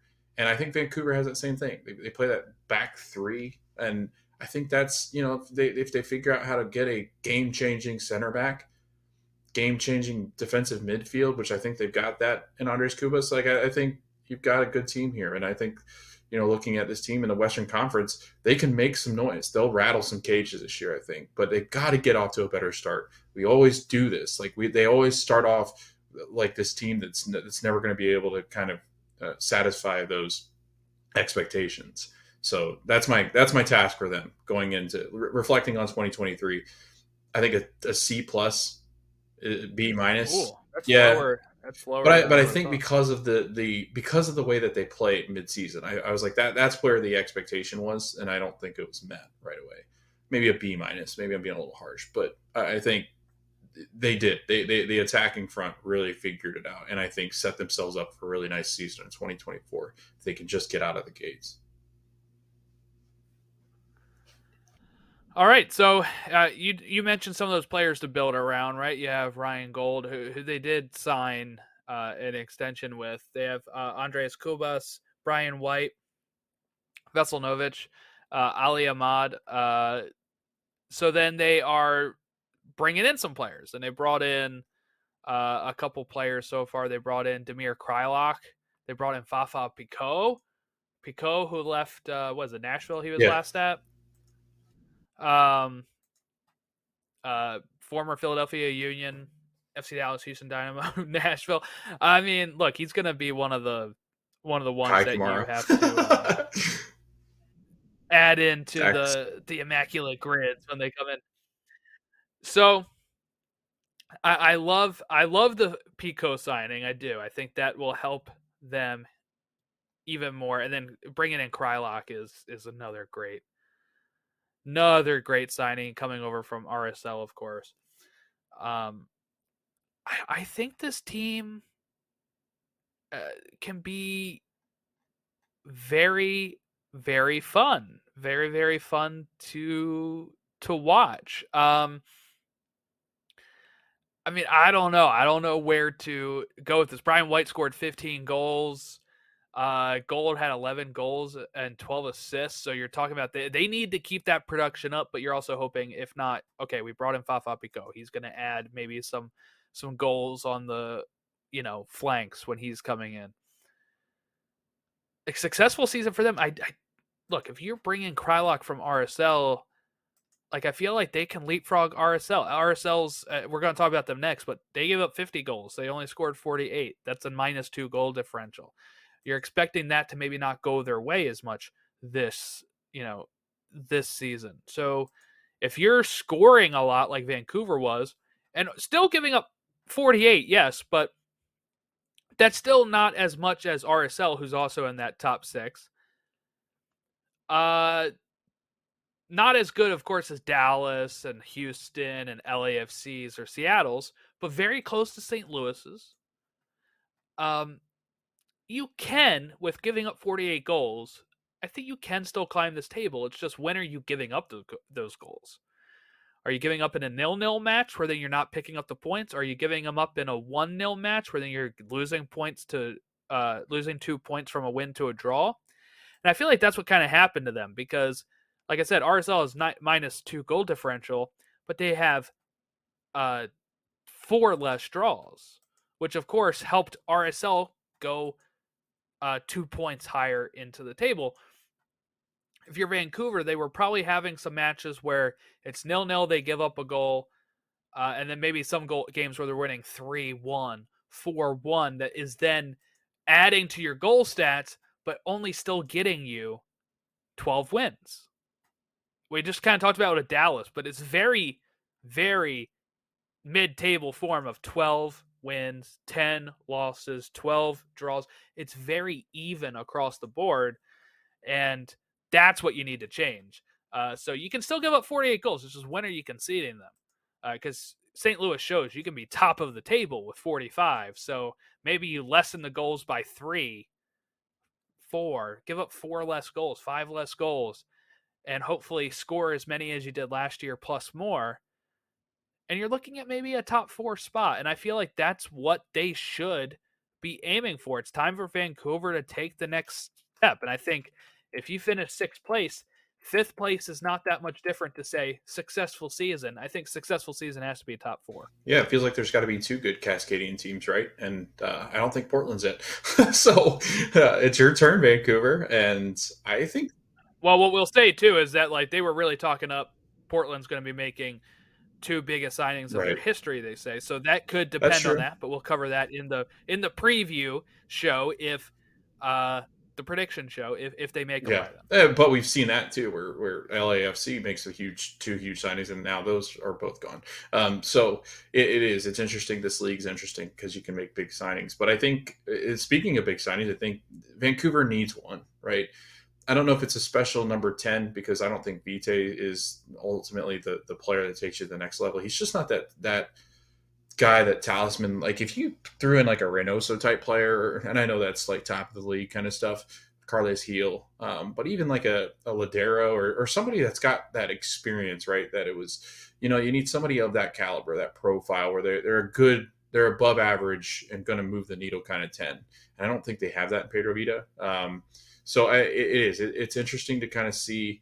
where Vancouver sits currently because I think they're just a few pieces away maybe a center back that, that is can fill in either as a really really good depth piece or one of the starters. They did have an expected goal, Jordan, of uh, allowed of uh, 43 goals. So you know luck wasn't necessarily on their side, but also like you said, it's when and where you give up those goals where you can be competitive. And I think they gave up goals where they don't need to. Um, to have a plus seven goal differential, I think that's pretty decent. Uh, but that ultimately extends uh, to like a plus 12. And that's one of the top teams in the West if they don't give up some of those goals they shouldn't have. So, um, yeah, I, I think ultimately uh, Vancouver has some really exciting pieces. I think they're just a player away, player two, which I feel like they've been there before. They've been in that, oh, they're just a player two away. And then it, it comes crashing down. And then that's when they're not having these great seasons. But I don't think any of these players are on the move. I don't think Brian White's going to go anywhere uh, very quickly. I think he's got another year with them at least. So this might be the window, right, for, for Vancouver to jump into that four. So I'm, yeah, I'm going to go successful season.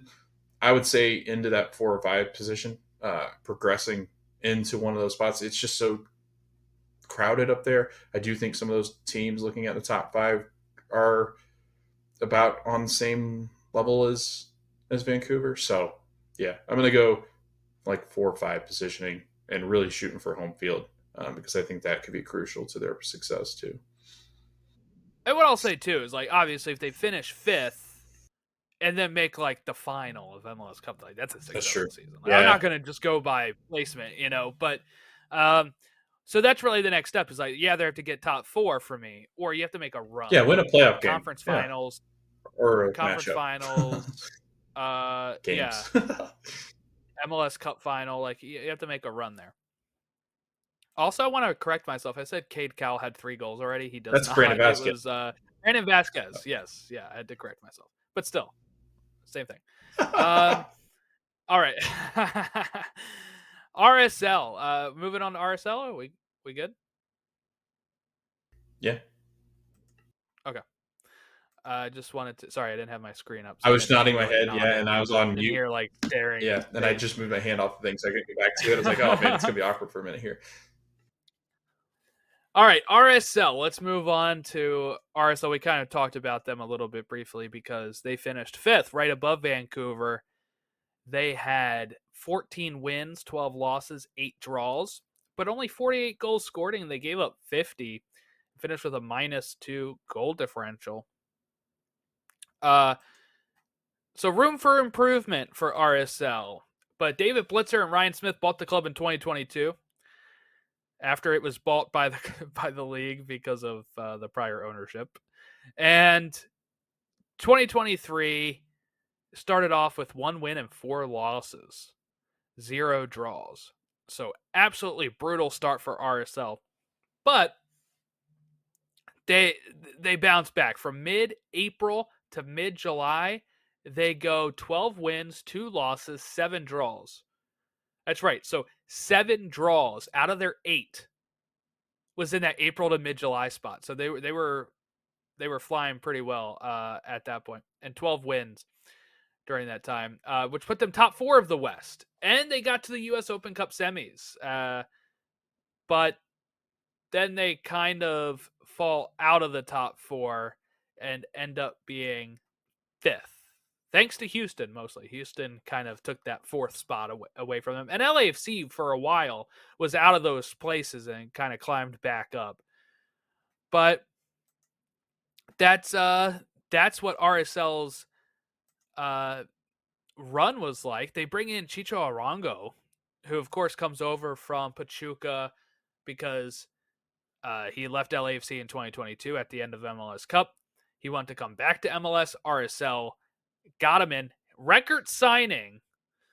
And they also had a record signing in January with Andreas Gomez, who came over. So they did two record signings, which fulfills the ownership saying that they wanted to spend on bringing top talent. Who would have ever thought Chicho Arango is going to be playing uh, at America First Field? I, I guess you would call it now. I still like to call it Rio Tinto. Um, so you know what their biggest acquisition was in 2023, Logan? It was that I did not go to a game. That's what I was just about year. to say. You didn't uh, so no, no curse. Their team again. They went. They were. We were top of the table that year, and then Jordan shows up and they barely make the playoffs. I think. I don't think they were top. They were, they were playing really, really well. Like they were playing really well. Yeah. And then, yeah. All right, so they definitely need to do better defensively. We know that, right? Uh, they probably need to score more as well. Forty-eight. I don't know how that like. N- nobody except for Seattle and Dallas in that top seven has less goals than them. Mostly it's 62, 54, 51, 55. And of course, you have Seattle who somehow get up there with 41. We'll talk about them when we get to the next West episode, but they only gave up 32, Seattle. And then Dallas uh, scoring 41 as well. So RSL definitely want to score more. They want to give up less. I feel like that's what most teams would want. But uh, I don't know. I feel like they they're probably in a really good spot. If we're grading them on last year, I think I have to give them. I'll give them a B minus, and I'll give them a minus because they they fell out of the top four. I think, and the negative goal differential. I, I feel like if they were top four with a positive goal differential, I'm probably giving them a B plus A minus, but I'm to give them B minus. Uh, they didn't, you know, they brought in some great signings. This is the year that you want to really see take off.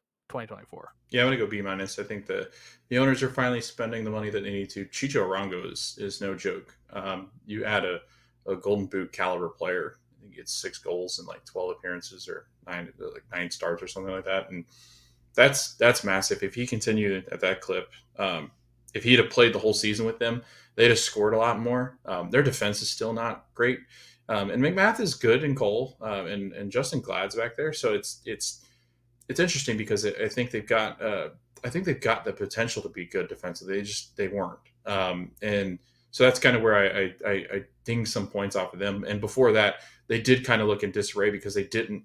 The owners seemed willing to let the team kind of be a bottom of the the East or the sorry the Western Conference playoffs in that wild card spot, and then they go and spend some money finally. Diego Luna jumps onto the scene, and you've got a really young, promising player who made his U.S. men's national team debut, who they think is going to be probably one of the top prospects coming from the U.S. Uh, men's national team. Uh, I'd say in a season or two, he's somebody that uh, Europe's looking at, going, "Oh, that's interesting." Um, but yeah, they, they had they had some DP issue um, with with Savarino where it, it, didn't quite work out. I think the way that they wanted it to, um, and all of that kind of mixed in. Uh, I think they bounced back well. They started out again, started out of the gates not well, um, and that's so. I mean, you can't go through these bad spells in this league. Like you can't have those six game windows where you just absolutely get torched if you want to be one of the top teams. You can, yeah, but... you can. Um, but it, it's very difficult to be one of the top teams in this league. And then Jordan, I was looking at this. Yeah, like this is really interesting to me. Um, so if you look at the the Western Conference, right, and you look at the goals scored, the top two goal scorers uh, in the top, let's just say the top six, because I'll throw Vancouver in there to be nice um, were 62, 55, and then you had like 54, 51, and then RSL's in the top five, Seattle's in the top five, and yeah, like, and they had 41 and 48. If you go to the Eastern Conference, yeah. the team that has the lowest in the top six is Nat Orlando well, with 55. They scored 55 goals. Yeah. Like, that's. And top seven is 39. Yeah. That That's like, that's like that's how far you have to go down to find a team that has less than 55 right. is the seventh spot. and if the Nashville wasn't so good defensively, like they are the elite defense, yeah. like they, they wouldn't be sitting there. Um, but it is funny to me. Like the Western Conference is very we talked we've talked about this like the R, the RSLs of the world in the Western Conference you can be a number three spot or a number two spot. Like they logistically could make that jump this year because I think there are teams ahead of them that will not be up there this year. So it, it is. It's interesting to me. They can add I think they can add one more player. Um, I would go you know I, I'd say that a DP number 10 um, is what they're truly lacking. They're truly lacking one more big time player I think, before they can really start to make some noise. Because I think defensively they'll get better. Like I, I think that was just not a great season last year. Because I just don't see where RSL's that horrible in defense, but they were. So yeah, no, but report card wise, B minus. Like I, I think they're set up pretty damn well for the for the season to come. Well, you know what too is like they they really just ran into the unfortunate uh, almost like San Jose where they run into a team that had their number, and that team is Houston Dynamo, who knocks them out of the U.S. Open Cup, uh, and then also knocks them out of round one of the playoffs, which was the best of three. Houston won the first one two to one, so you know RSL put up a good fight. Uh, RSL wins the next one one one, goes to penalties for a uh, five four win in penalties for RSL pushes it to game three, and they draw 1 1 and go into penalties and lose 4 3 on penalties. So they put up a pretty good fight against a good Houston team. And really, it's like, you know, maybe if you get that other spot, uh, if you get a different spot, you're drawing a different team due to the placement, and maybe you make it past round one last year. And I think I'm also going to have that stipulation for them this year when we're looking at successful season. You can finish top four, you can finish top I'll say top four to six, but I say get past round one. You got to get past round one, I think, this time uh, of the playoffs. to show, hey, we're progressing. We're gonna keep going through these playoffs like a step at a time.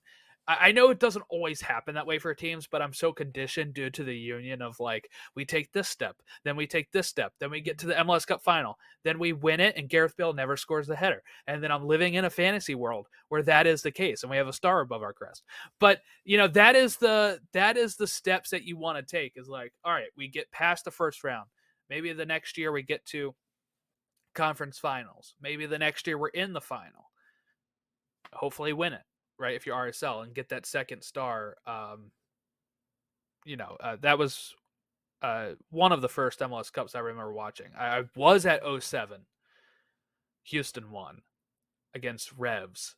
And then 2008 was Columbus's winning. I did not watch that one. I did watch the playoffs.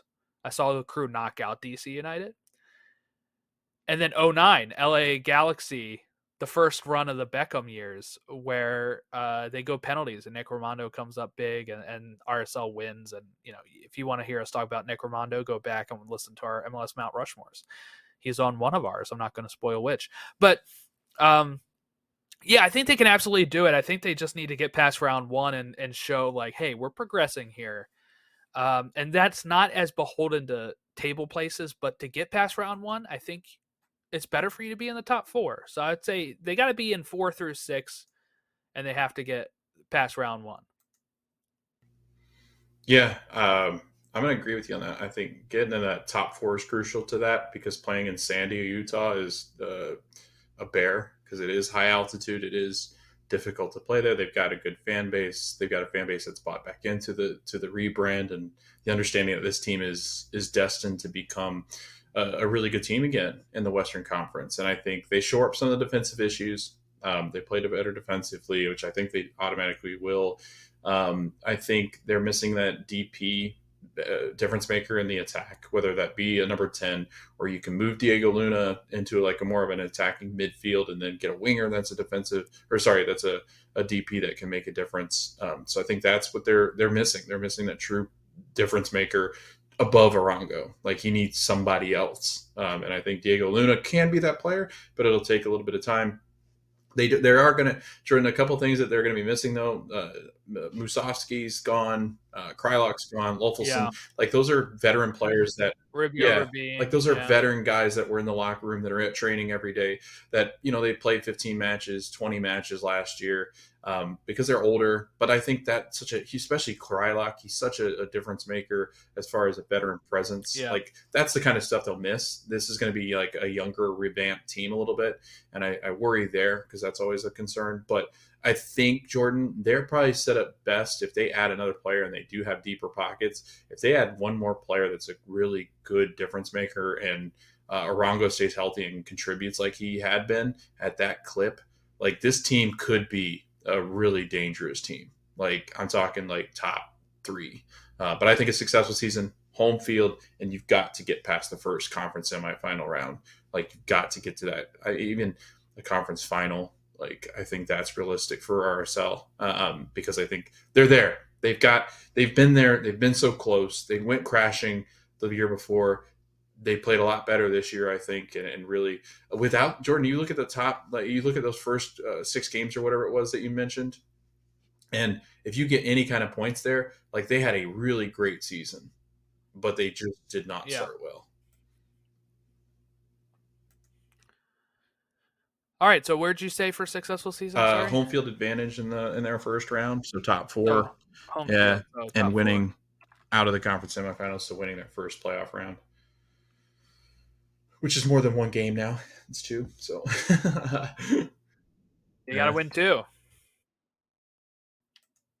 Alrighty. So is that uh wow, that's all yeah, the teams. So now huh? we got a we got a we got a good we got a good Western Conference middle section here. Like uh, I think talking the the yeah. the you know talking with no other pod too. I think SKC um, is a team also that is going to be formidable and getting that stuff out of the way with Gavin Wilkinson. I'm hoping with with some of their progression that I mean, really, Jordan, like you look at some of these teams that we're talking about, Vancouver, RSL, we talked about Sporting. Those teams all had really good ends of year um, or surges yeah. in the middle of the season into the end of the year. Like those are three teams that I legitimately think uh, have a good chance. I worry some about Dallas because I worry about where they're really heading. Um, but yeah, I don't know. I'm really impressed with some of these teams. Sporting again, some players off. Rapid or sorry, Vancouver. I about said Rapids because RSL I always do that to them. But RSL, few player or players off, like they're all there. Well, you know what's funny is I feel like after we always do these, I always come out a little bit more optimistic about the teams That's we true. talked about. And maybe it's we the blinders of doing like your you know Logan does most of the research here that prepares the notes. I look over them before you know we get into it. I'm I also go through you know my own stuff for um, either watching clips or going back to the tables and looking up stats and stuff. And it's like, oh, they're not as bad as I remember them being.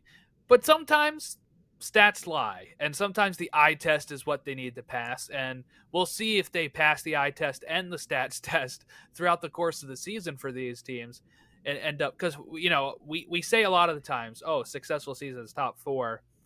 There's only four spots, and four of the teams that got them we talk about next time we talk about the West. So uh, it's going to be a daunting task, I think, for some of these teams to get in there. But thankfully, MLS just keeps expanding playoffs. So next year we'll probably get an additional two spots in the playoffs. Right. At some point, they will. Uh, It'd be like a March Madness, and then you can just say make yeah. playoffs. Yeah, make playoffs. That's the yeah. expectation. Um, so next week uh, or later this week, I don't know when I'm putting these up, but it's coming soon Montreal, Charlotte, Red Bulls, Nashville, and Atlanta. Those are the next five teams in the middle of the pack for the East that we're going to dive into. We're going to have a special guest coming in to talk Atlanta United. So make sure uh, you get, if you have any questions about Atlanta, make sure you send them our way. Uh, well, actually, don't because we already have recorded that, I think. But anyway, uh, Atlanta is next. Um, but you can still send any sort of questions or thoughts that you have about any of the teams coming up that we're talking about. Uh, yeah, it was great to have no other pod back on. Uh, it's exciting to dive into the Gavin Wilkinson stuff, which, you know, uh, I think the fans showing how the fans are able to change that. You know, I was just watching the Super League documentary and how it focuses at times on the fans saving football a bit from the Super League it's just always nice when uh, when that kind of stuff comes together and is able to affect real change in the structures of the clubs. So, uh, great story there. Should have never have gotten to that point, but they stood their ground and the club backed down, and that's that's always great. You can contact us at Stateside Show on Facebook, Twitter, Instagram, Threads, and TikTok, where Logan has been putting up some of the clips from the podcast. Uh, always feel free to reach out to us with any sort of questions, comments, concerns. Do you have concerns about how low we are on your team? Let us know. At uh, that is stateside show at gmail.com for emails. If you want to go a little long form, if you don't like the character limits on certain things, you can send it to the email account. Uh, that's it. Have a great rest of your week. We'll catch you next time when we talk the middle of the East. Kamara throwing his body in. It's going to fall for Ibrahimovic. Come on! Come on! Thank you for listening to Stoppage Time Soccer Show. We hope that you continue to listen to our show as we recap the U.S. men's national team, Americans abroad, MLS, USL. This is Stateside Soccer Show presented by Stoppage Time Soccer Show. Have a good one.